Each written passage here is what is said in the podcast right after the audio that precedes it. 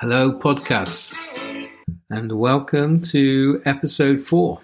In this conversation, uh, Stephen starts by asking a very disruptive question, and that is, Are you happy? And then explains why it can mess with our minds. We have a short chat about the importance of understanding what actually happiness is and where it comes from. The main topic we discuss today is a happiness model that looks at the effect that your own confidence and how you see the challenges that are in front of you, how these two can impact and decide your happiness. And using these as levers, we look at how you can change them and how you can make the happiness model work for you.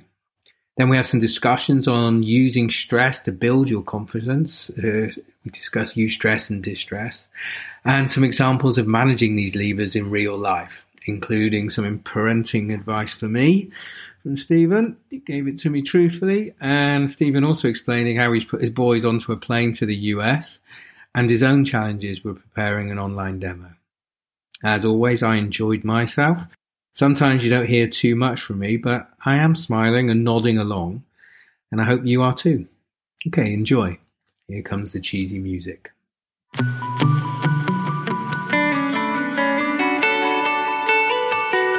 you happy? It's the most disruptive question in the world. Uh, how are you is, a very open, it gives you room to choose to describe how you are on whatever level so people can talk about their energy, their feelings, their work, their family. It's a kind of here's an opening and it's up to you. Whereas the question, are you happy, is the most disruptive question there is. Okay. What would be a good definition for happiness? Well, how would you describe happiness? There's a number of different ways I was thinking about. So it's is it being free from pain? unless you're happy being in pain. And this is why it's such a individual thing. It's, it's, what, does, what does happiness mean to any individual, any team, any family member, any client, any customer? So if you're happy, if you're happy in yourself, you're happy in your life, you're positive, you're comfortable with where you are. Is that it? Is it a level of comfort of being I'm happy with where I am today, even if I'm in a a horrible place. For some reason, there's a level of comfort that comes from being in that place. Well, see, this is where, it, and this is why it's such a disruptive question to say to someone, "Are you happy?" Because first of all, um, people assume that if they were happy, they would really know it, and therefore, because they don't know it, does that mean they're unhappy? And you've got happiness, you've got contentment, um, you've got willing, things you're willing to accept. You've got places of comfort. And they, they might also bring happiness, but they're not necessarily happiness in itself. So if you don't notice it, are you feeling it? Is that? Well, this is the thing. People will assume I haven't, I haven't, I haven't thought. I mean, it's one of the questions that we don't tend to ask ourselves. But so when someone else asks the question of us, it's kind of disruptive. Yeah because we then think, why are you asking that? Do I look unhappy? You know, in certain parts of the world, what are you so happy about? You know, um, yeah. And so it's some people look for that permission to feel happiness, or and and therefore it's for some it's a, a feeling, some it's an awareness, some it's a decision, and some people it's a choice. Some people place it as being an external thing, and others know it's an internal thing. So it, it means such a variety of things to so many people that if you really want to disrupt anybody, just ask them, are they happy? Because it, it, it, will tend to mess people's heads a little bit because most people don't understand technically what happiness is. And they might be aware of all the other things that it's connected to, but almost as if it's all bundled together. So they don't necessarily know what each component part is. And happiness is really whatever you choose it to be or want it to be. But certainly, a lot of the work that I do is to help people define what their version of happiness is. Because the sort of most common version of the pursuit of happiness is what people think everybody else would assume happiness would come from. you know, and they think that happiness is a byproduct of wealth, health, relationship, you know, success in whatever shape or form, then I'll be happy. Which is why a lot of people find a kind of a, a, depression or a mood on the other side of achieving something because they've been telling themselves once I achieve that, then I'll be happy. Then I'll be yeah. happy. And then they get there and then they go, well, why did that feeling not last? And yeah. they'll either push again and say, right, maybe it's the next thing, and they'll keep pushing it and keep chasing it. And what they're doing by chasing it is is identifying for themselves that happiness is something that sits outside them. It's something still to be had. Therefore, by definition, it's something that you don't already have. And the challenge that you have, if you don't have that happiness inside, you're not able to connect to the happiness in the outside. Yeah. And therefore, when you generate happiness, you know, situations, events, results that should make you happy that are external, if you don't have the happiness inside, it can't connect with happiness inside. So again, it's kind of disappointing. You kind of go flat. And the risk with that, if you're chasing that, is that you either stop chasing or you're always chasing. Yeah. And we, and we touched on this recently when we were talking about uh, suicide. I think that whole idea of people, some people who who do self harm or, or commit suicide do it when externally everything is in place that they should be happy. And so eventually they come to a place where they realize, therefore, that if all of these external components are in place and there is still this feeling of unhappiness or then the issue lies with them. Is that is that something similar to that? Yeah, it's you know if you if you look at depression, um, at whatever level of depression, and we all feel depressed at different times. When things are bad or tough or difficult and you're feeling quite down, that's not depression. You're just feeling quite down, and you can see all the reasons why that makes sense. Equally, if if you're feeling great and things are really good, then again your your your emotions are in line with what's the environment that you're in and what's occurring. So again, you're you're you're in alignment. Depression is when you have a disconnect. It's when things are really, really good and you're just feeling really, really flat. Yeah. When you have a disconnect, that's when you become aware that you're feeling depressed because it's that disconnection of emotion from the situation. And equally as well, when things are really tough or dark or bad round about you, and you're kind of deliriously happy. Again, that's a form of depression because your emotions are way out of sync of what's going on around about you and that your flow and curves of uh, of emotions and feelings are just not in sync with what's going on that's where you have that disconnect and that's where you can fall into depressive tendencies and if you stay there for too long it can then start to define instead of it being a feeling it starts to be you. It's and then you kind of suffer from it and it's a condition and it and it, and it grows. And it never starts off as that. It develops into and and that's why understanding what happiness could mean for you and your role within this, because happiness isn't just something that occurs to you or for you. Understanding that and being able to make the kind of choices and have the perspective that leads to a, a healthy degree of happiness is important to understand. Not just for yourself, but for those people around about you, whether it's family, friends, colleagues, teams, whatever. So this disconnect them between your internal state and external state. So when you're feeling unhappy, not necessarily depressed, but let's say I'm just thinking back of when I was a teenager, all dressed in black and with skulls.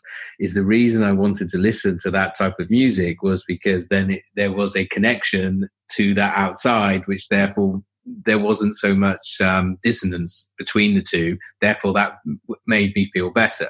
Now, the good news is these things pass and they go. But you know, you don't go from one day listening to the Sisters of Mercy to whatever. You know, you were happy in that state for that time of being. So there's that whole story about what would you do if you had a billion pounds, you know, and everyone always says, you know, they go and buy the cars and they go on the holidays, etc.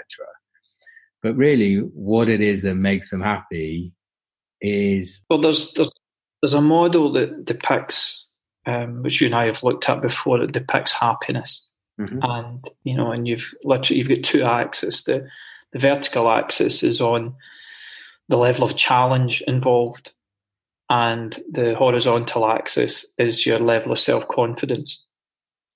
And the line of happiness, because there is a line of happiness, is the diagonal that goes that splits those two axes. So in essence, when the level of challenge that you have matches your level of self confidence, the point that that meets that is on the line of happiness. Okay, so the, the greater the challenge, your confidence needs to be high enough to deal with it. Yeah, but when those two match, so if um, if you if the challenge is really high, but your confidence is low, then what you're going to feel is stress. Yes. Because the challenge is massive and you don't know whether you're going to be able to do it. So you go into a, a, a place of stress. If, on the other hand, you're full of confidence, but what you're doing is a very little challenge, you'll get bored. Yes. And happiness is that, in this model, happiness is that it's a thin line, but it is a definite line where your level of confidence matches the level of challenge. So this is a big challenge, but I know I can do this. That's where happiness sits. Okay. So you have so when you say stress, this is distress. Because this is this word eustress. Is that I don't know if that's how you pronounce it. It's EU stress. So distress is the bad one, you know, not EU stress, which sounds like a Brexit thing. This is eustress, which is a positive stress. This is the, in the flow. This is when you're when you suddenly just feel you can you can do something which everyone else finds difficult, maybe, but it seems to just be easy for you. Is that right? Is that what that thin line is? Is that the eustress line or something like that? No, the, the stress, whether it's a positive stress or a negative stress, is your reaction to that stress. But if you, if your challenge is bigger than the size of the confidence, then you'll go into stress. Now, you can then go into choosing whether you see this as a positive stress or a negative stress. So it's how you react to that. So if, if the challenge I'm facing is huge, but I've got very little confidence, if I go into distress, I will go to pieces on it and think, why, why, why am I doing this? Why am I doing this? Why am I stuck with this? And I'll have all this distress going on. Yes. But I can also choose to have that positive stress of saying, this is a massive challenge. I don't know if I can do this. So I'm really going to apply myself to learn, to engage with people, use this as a fantastic experience. Now that's going to be stressful, but I'm choosing to make it a positive stress. You, you choosing to shift the line, actually, then, isn't it? To use you that example, is that instead of when there is that gap, and you are, as you just said, you're in the stressful territory, you actually just snaffle it up and just say, actually, this is how I'm this is how I'm going to grow my own confidence. Yes, and, and what you're doing is you're moving that stress towards that diagonal line that cuts it in half. Because yeah. what you're doing is you're increasing your confidence. Exactly. So you're increasing your confidence to meet that challenge. Yes. Um, so there, there's there's basically two levers on this model. If anybody finds that they're feeling stressed, um, whether it's positive stress or, or, negative stress, they're in a, a situation where the challenge exceeds their level of confidence. So they've got two options to do on this. What they can either do is, is break that challenge down into more manageable chunks, that actually chunks that match their level of current confidence, and therefore they'll be happier doing it. Or to look to uh, take on that challenge in a way where they're going to build their confidence. Either way, what they're doing is they're moving towards that diagonal line by either increasing their confidence or reducing the challenge. The, the other side of that equation is if, if anybody feels bored and fed up with what they're doing, it's because the, the challenge is no longer there. And that challenge is a moving thing. I mean, the, the challenge of doing something uh, time and time again is a different type of challenge than doing it for the first time. And for some, that's a bigger challenge, some, it's a smaller challenge. But when your confidence is greater than the size of the challenge, you've also got two options. Now, the positive option on that is to increase the challenge, is to say, is there a different way I could do it? Is there a better way I could do that? Should I be aiming for something bigger so that you meet your, meet your level of confidence? But unfortunately, I also experience people who choose the alternative option, which is they allow their confidence to diminish to match the size of the challenge. Yeah. You know, if you've got people who will say, well, I'm just going to hang in there, I'm just going to do my time, I'm just going to, you know, there's an event coming up in the business, therefore I'll see it through till then, and everything just gets smaller and smaller and smaller. Or, you know, in a relationship, it's not a great relationship, but, you know, better to be in one than not. So they allow their confidence just to diminish, diminish down to the challenge of wanting to make it a great relationship. Couples who are waiting for the kids to go, all those kind of stuff. You're hanging in there to then make that change and your, your, your confidence is just going to diminish uh, because you will look to pursue happiness. And if you're not building that greater challenge, what you're going to do is diminish the confidence to try and find a happier place. Yeah, that's great. I like this. So, if we look at the first one, the stress. So, basically, as you say, you've got these two big levers you can do. You either improve your confidence or you reduce the challenge or reduce how you see the challenge. Because both of the so the challenge is a perception as well and and confidence. How it's probably quicker to reduce the challenge than it is to increase confidence. Not because so in my head i'm thinking if i want to reduce the challenges do you work with somebody else? Do you do some investigation? Do you get factual? Do you as you say break it out into chunks? There's a number of different ways mm. whether it's a, if it's a work challenge or a sporting challenge, a relationship challenge. You know, you can ask for help to, to, to, to make that challenge more manageable or that you see it as more manageable. So it may remain the same size, but for some reason you're able to change your opinion of the size. Is that confidence or, or challenge, or does it not matter? Does that make sense as a question? Yeah, I mean, what, you're doing there, if you're going to pull the lever on the challenge side of things, yeah. then you can either pull that lever to change the size of the challenge, uh, change what that challenge is constituted of, so break it down into into smaller, you know, bite-sized chunks or whatever, yeah. um, or you can redefine the challenge, see it as more as a personal challenge rather than a challenge that your boss has set of you. Yes. You know, um, apply it to things that have more meaning to you. Um, and what you're doing is redefining your relationship with that challenge. So you can change the size of it, change what it's made up of, change your relationship with it, change the context of the challenge. You can also choose not to take the challenge on if you have that option. But if it's a challenge that you're having to face, and whether that's a health challenge, relationship challenge, business, career, personal challenge, and you do have to take it on and you can't then change the challenge aspect of it. Then you need to go to your confidence and say well how do i learn more about this?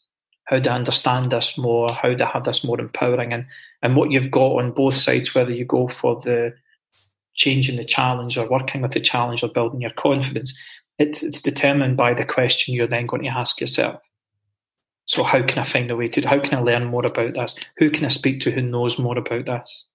And what that's going to do is redefine that challenge in your mind, but also it's going to increase your confidence as you gain more knowledge and understanding about it. I was going to say it feels like the it, it, it does both. If you choose the right strategy, you know, as you're reducing one, you're increasing the other also automatically. So you know there is a constant relationship between all three factors, isn't there? Okay.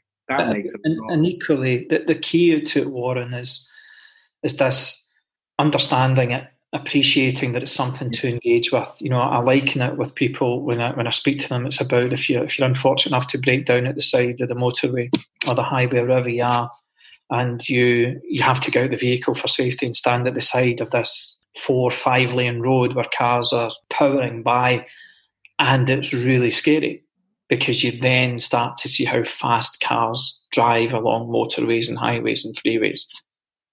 It's, it's you're petrified. But once you step back into your car and you're back in that inside lane, middle lane, third lane, whatever, and you're driving and you're in among it, yeah, yeah, yeah, yeah. you have a very different perspective of it.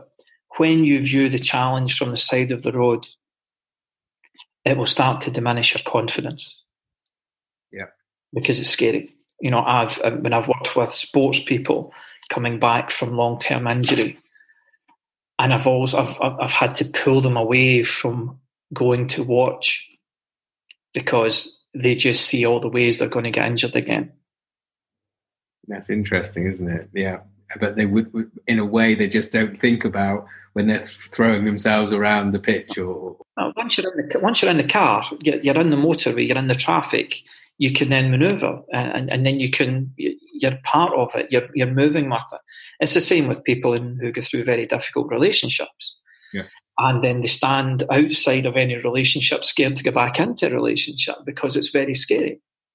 Yeah. Uh, or people who've had health challenges and they move to a new city and all these types of things. As well, you're standing on the outside, the challenge will get bigger and your confidence will diminish. Brene Brown, you know, the, the researcher, she d- did this um, talk about, I think she used the swear word, but it's like the first time. I can't remember where the swear word goes, so I don't want to mess it up. But anyway, and it was just this appreciation that when you suck at something, it's because you're doing it for the first time. And therefore, that's okay. And actually, just thinking now how you've just been talking about it, this is a way of just going back to your confidence. Say, of course you suck the first time. It doesn't mean you're bad. It means it's your first time. That's okay. This is absolutely normal. And you just suddenly think that that's, in a way, that's dealing with exactly that same thing. No, the challenge hasn't overwhelmed you. This is exactly what's supposed to happen. Oh, yeah. okay. Keep going again. Don't worry. The second time will be easier. The third time, fourth time. This is normal. Yeah. But, but there's also the thing, Warren, and you and I have discovered this just, re- just recently. We did the first handful of these and they all went quite well so our confidence went up. And, and, and the challenge, which we thought was going to be huge, then started to appear this maybe isn't as difficult. And then we hit one that really didn't just quite come off. And it takes a dent in our confidence. And yeah. the challenge goes back up a lot. Yeah, yeah, yeah, yeah. But when we talked about it, we have decided to look at that and say, right, well, how do we learn from that?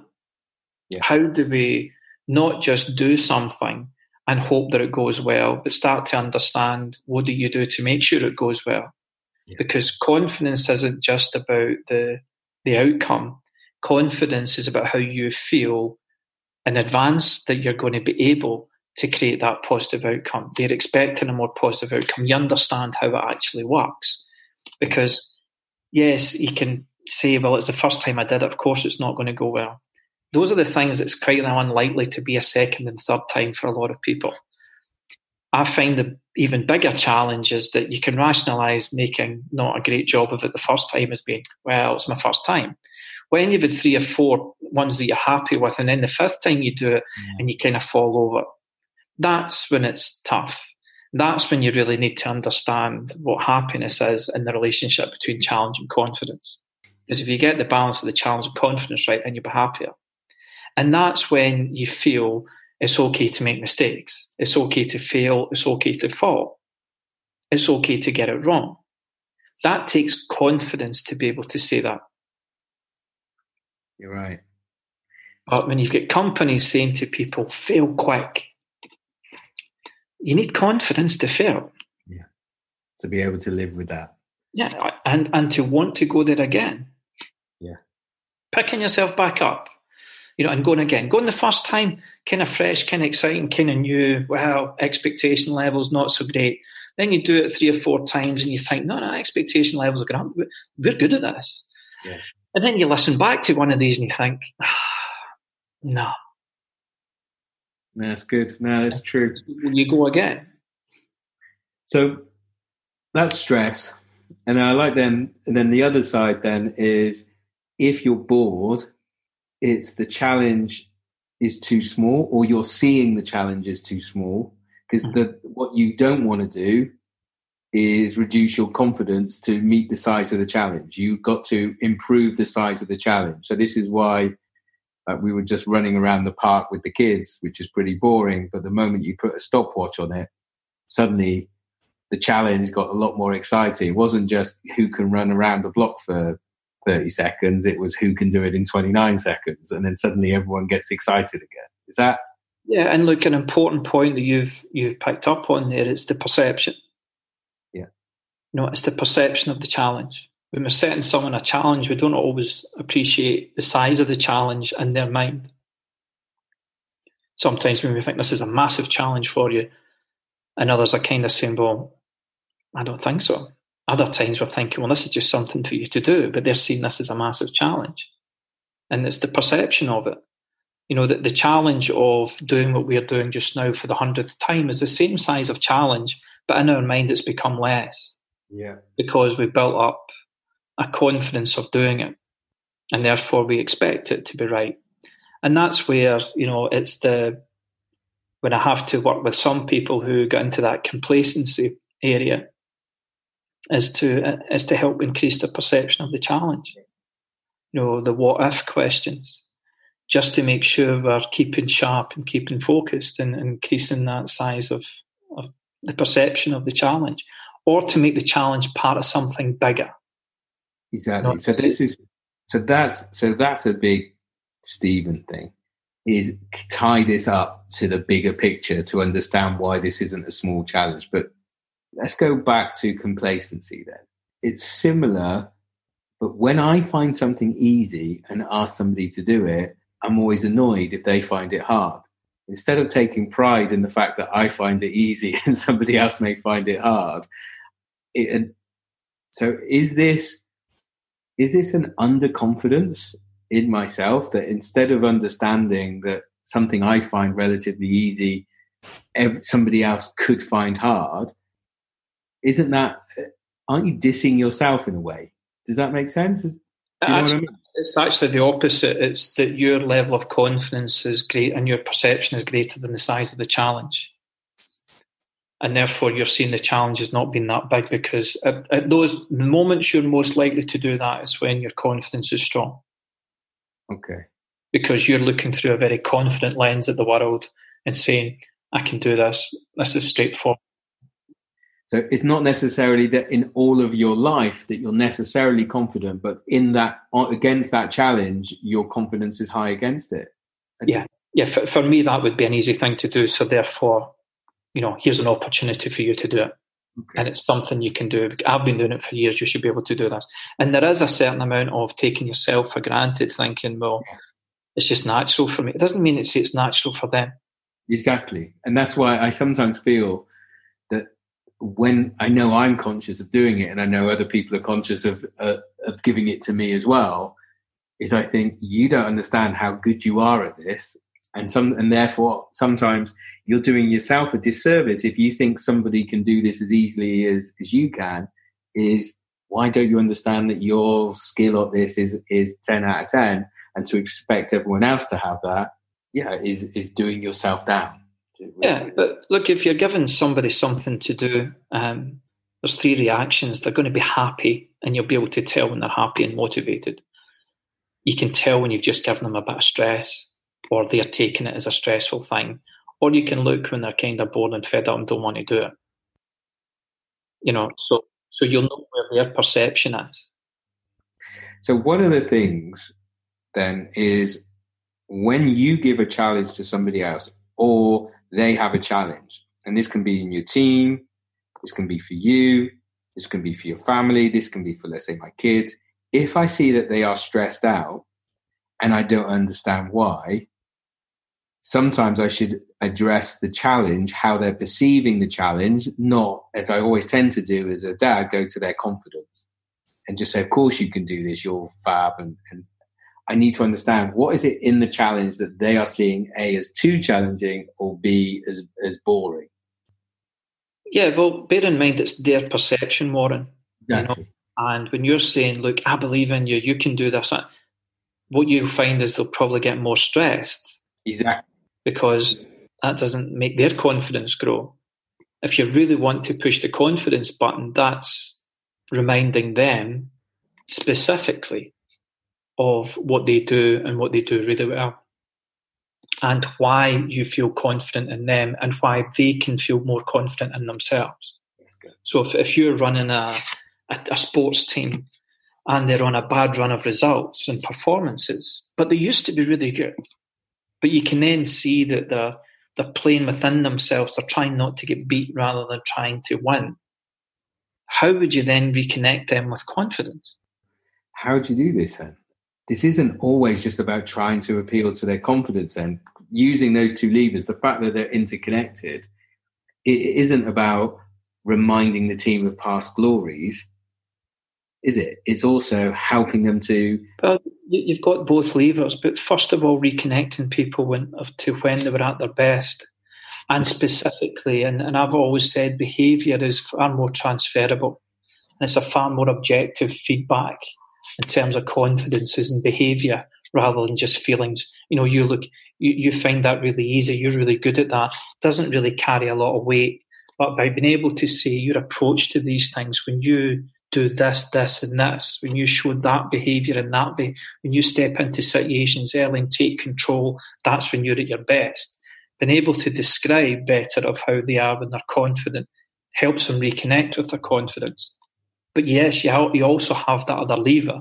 And if we go back to the sports team who's playing against, you know, a stronger team, it's then about bringing that perception the challenge down of saying, you know, the same number of team members as we've got, they've got the same issues. You know, if stay in the game for the first 15 minutes, if we got off to a good start, you know, and all these things where you're then breaking that challenge down into more manageable chunks. Look at, mark the person you're marking, make sure they don't get away from you, bringing it down into a, this isn't a team of 22 players, this is you and that other person Yeah.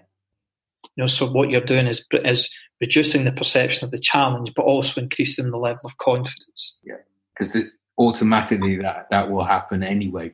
Well, as you said, when you touch one, the other's affected. You know, if they reconnect with their confidence, they'll start to see the challenge as being not so daunting. But equally, if you bring the challenge down, it's going to help increase their confidence with a smaller challenge. So, from, uh, so in the sporting one, it would be like you know, you know, this guy tends to use his right foot in these situations, and you're always really good at that. In a sales environment, then I'm just trying to think of this was when you know we'd be given a huge sales target, and the best people, individual sales agents and and team managers and country managers would automatically take that 30%, 50%, 100% growth, whatever it was, and immediately start breaking it out into chunks. And suddenly it was like, well, we can do this. And especially if we have this, we can do that. Do we have this? You say, yeah, of course you can have that. Fantastic tick. And eventually there'd be like eight out of 10 ticks. They'd say, well, we've got this in the bank already. So these are the two things now we need to work on. And suddenly that huge number would get distilled into this. And you'd see each of the team members suddenly realize what they had to do. And confidence, as you said, would just rise sky high. And those individual agents and those team managers and country managers, you know, they were worth their weight in gold. And those individual sales agents, you wanted to have running teams because their approach to de-challenging the challenge was was so strong. So if I'm talking to my son or my daughter, I find myself not talking about the challenge as much as I maybe would in a work situation is that a paternal thing or you know is that a parental thing? The fact is that instead of helping them address the challenge i just keep reminding them how fantastic they are. Or, or is that just lazy parenting for me? Um, it's it's well intended parenting and, and okay that's a, that sounds like a kind way of saying yes. It's so much from the heart but we do this with with kids. You know i'm tempted to do it with my two boys still even at their age um, but you're tempted to do it with your colleagues, your teams, your friends, your partner, because you want people to feel more confident. You know, the, the three things that you're typically wanting people to feel is happy, healthy, and confident. You know, and if they feel happy, they feel healthy, they feel confident, they'll make better decisions. Yeah. But the the difficulty that where people are less likely to go to, but it's far more constructive, is to also make sure they're given the balance of challenge that parental thing is you kind you want to take the challenge away and you want to boost their confidence. Well, where are they then going to end up? Bored, fed up, and it's the biggest criticism that's given to teenage kids, folk in their twenties, now even people in their thirties.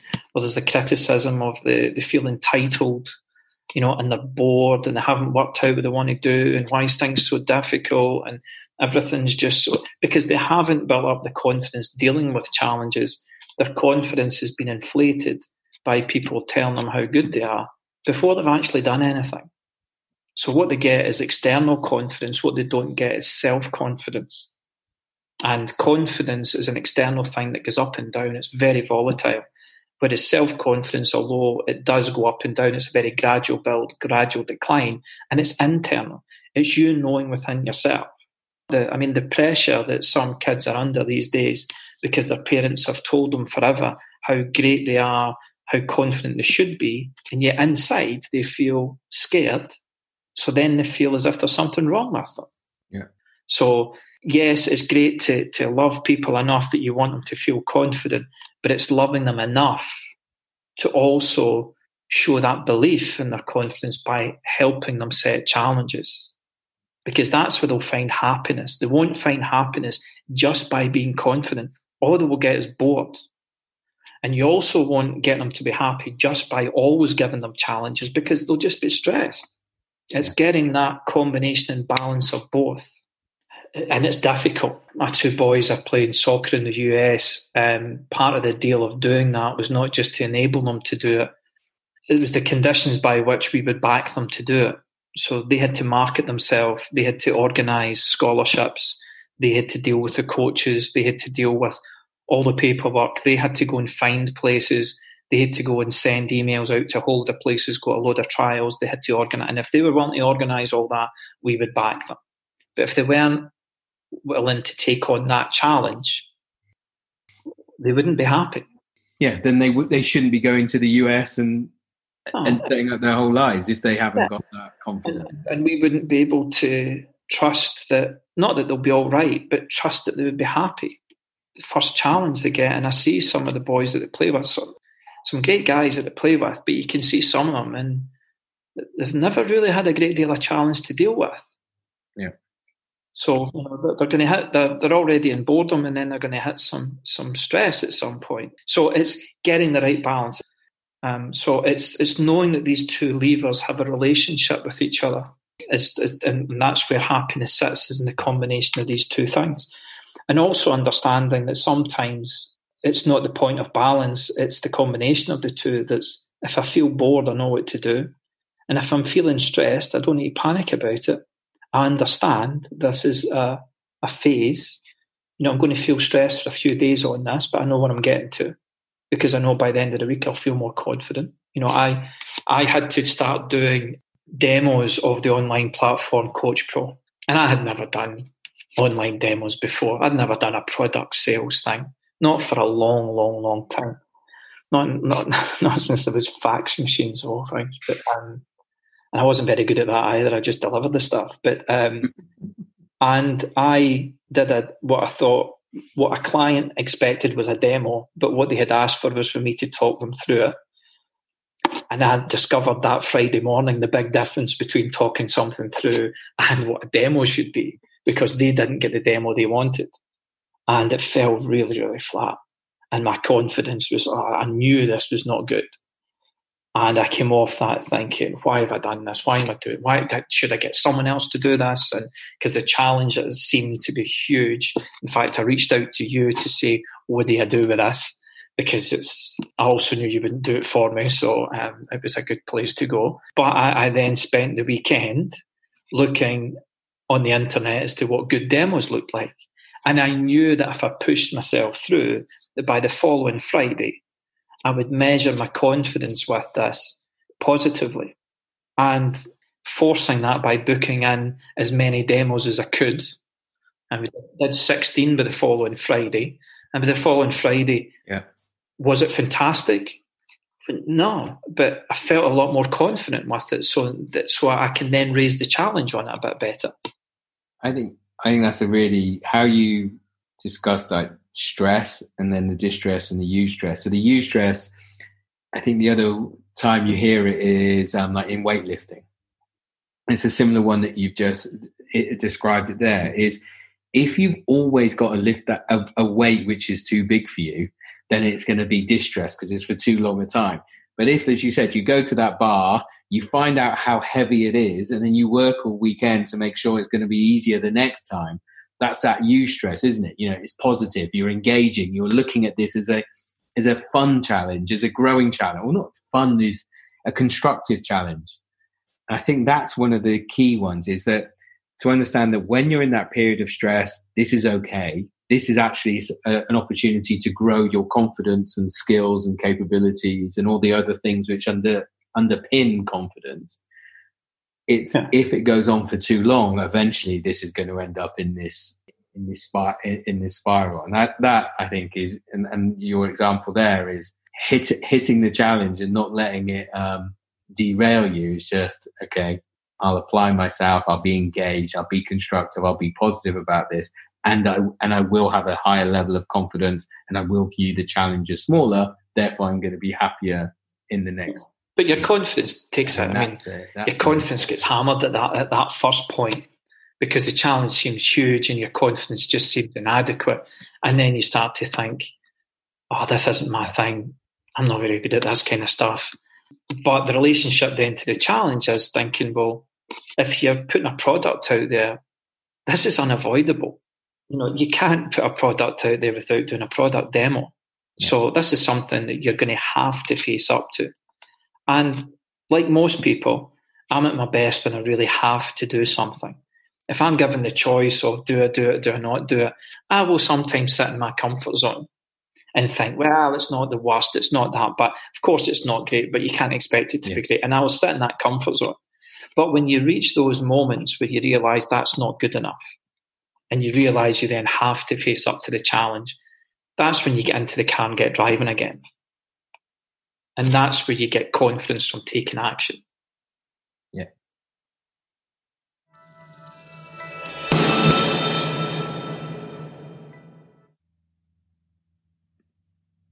So there you have it. A really good conversation. I enjoyed it. Hope you did too. I'll add a link to the model uh, in the show notes for those of you who are more visual and want to see it. Um, I'll see if I can get Stephen to give us the link to his online site, coachpro.online. There were some good tangents that had to be edited out, unfortunately, but I'm looking forward to getting back to them in a later episode. In the meantime, if you have any comments or if you have any questions for us, then please send them through. Uh, we've got an email address, podcast at coachpro.online. And we look forward to talking again soon. Thank you. Bye bye.